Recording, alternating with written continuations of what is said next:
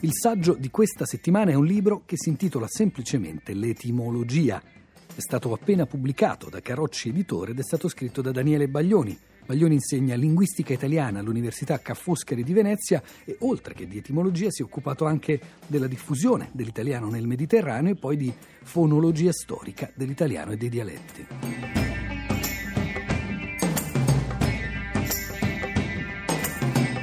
Le parole italiane di origine araba sono tante e appartengono agli ambiti più diversi, dal commercio alla marineria, alle scienze, anatomia, astronomia, chimica, matematica e fino ai nomi di tessuti e di strumenti musicali. Al di fuori poi di questi ambiti specialistici ci sono arabismi che usiamo correntemente nella vita di tutti i giorni, come arancia, limone, zucchero, tazza oppure anche ragazzo. Proprio ragazzo costituisce un caso interessante perché deriva da una parola araba, raqqas, che in realtà vuol dire ballerino e dunque è abbastanza distante dal significato della parola italiana ragazzo. Il cambiamento di significato si spiega per il fatto che nel Maghreb medievale con raqqas si indicavano i corrieri, cioè quelle persone, quasi tutte di giovanissima età, che portavano lettere o messaggi da un ufficio doganale all'altro e che per il loro essere in continuo movimento sembravano quasi fare una danza, di qui il nome di raqqasin, cioè ballerini.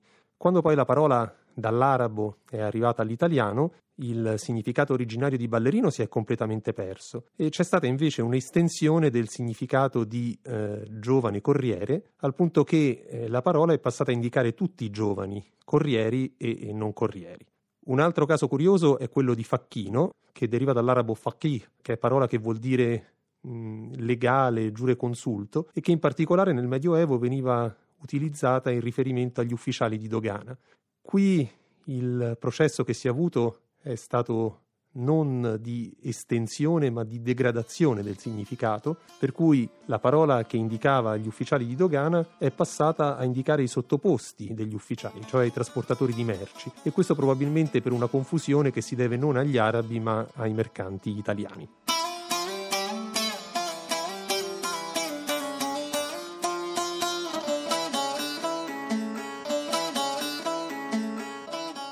Oggi le parole che dall'arabo arrivano all'italiano sono meno numerose che nel Medioevo, ad eccezione di qualche nome di piatto tipico come couscous, falafel, kebab, riguardano quasi tutte l'Islam, le sue istituzioni e eh, formazioni politiche o terroristiche di matrice islamica. Prendiamo per esempio eh, Sharia, Imam, Hezbollah, Jihad o anche Daesh, che è eh, l'acronimo dell'espressione araba Ad-Dawlat al-Islamiyya lil-Iraq wal-Sham, cioè eh, Stato islamico dell'Iraq e della Siria. Fa eccezione quello che parebbe essere il più recente degli arabismi dell'italiano, e cioè la parola taharrush, che nelle scorse settimane è stata utilizzata da alcuni giornali in riferimento alle violenze di gruppi di immigrati su donne tedesche nella passata notte di Capodanno e che è parola che sembra diffondersi sempre più in rete, eh, se è vero che già esiste una pagina Wikipedia dedicata a questa parola. E anche se il Taharrush è stato presentato come il nome di un rito, addirittura di un gioco perverso della cultura araba, la parola e anche l'oggetto indicato hanno in realtà molto poco di tradizionale. In particolare la parola taharrush, o meglio l'espressione taharrush jinsi, è un neologismo piuttosto recente che equivale banalmente all'italiano eh, molestia sessuale e che come l'italiano molestie sessuali è modellato sull'inglese sexual harassment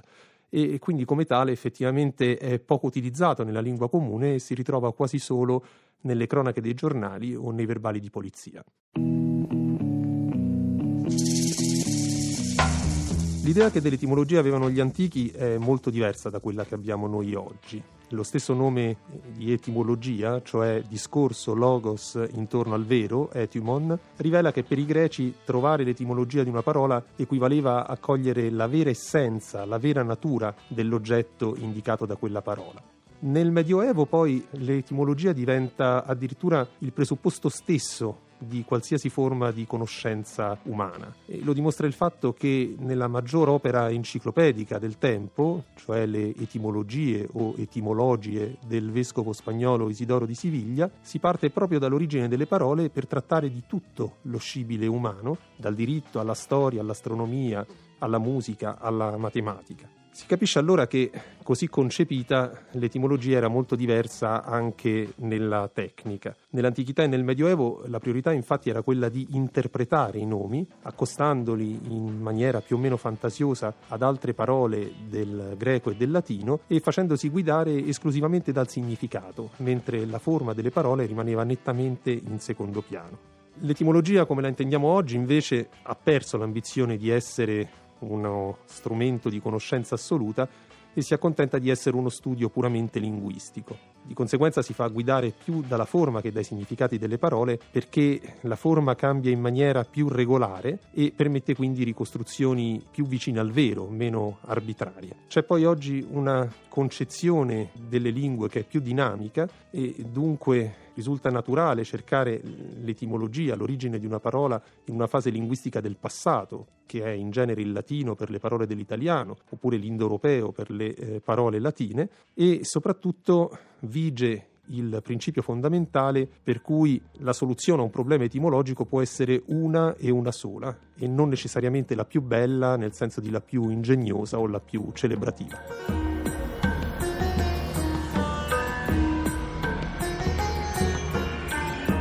Anche se i fondamenti dell'etimologia moderna eh, sono stati fissati ormai più di due secoli fa, i principi dell'etimologia prescientifica sono duri a morire, in particolare in un certo modo di fare etimologia amatoriale o diciamo pure dilettantesco. C'è infatti ancora una visione dell'etimologia come interpretazione retorica dei nomi, secondo cui le parole conterrebbero al loro interno la loro stessa definizione nascosta magari in forma di sigle oppure di anagrammi o persino di sciarade. Per esempio è molto diffusa l'idea che la parola snob derivi dall'abbreviazione dell'espressione latina sine nobilitate, senza nobiltà, perché lo snob originariamente sarebbe stato il parvenu e dunque quello che si dà aria da ricco senza poterselo permettere. Ora, paradossalmente la ricostruzione della storia della parola è corretta, perché ancora nell'Ottocento snob aveva effettivamente il significato di persona che si dà aria da ricco e non il significato odierno di persona che ostenta atteggiamenti sofisticati e che per questo si sente superiore agli altri.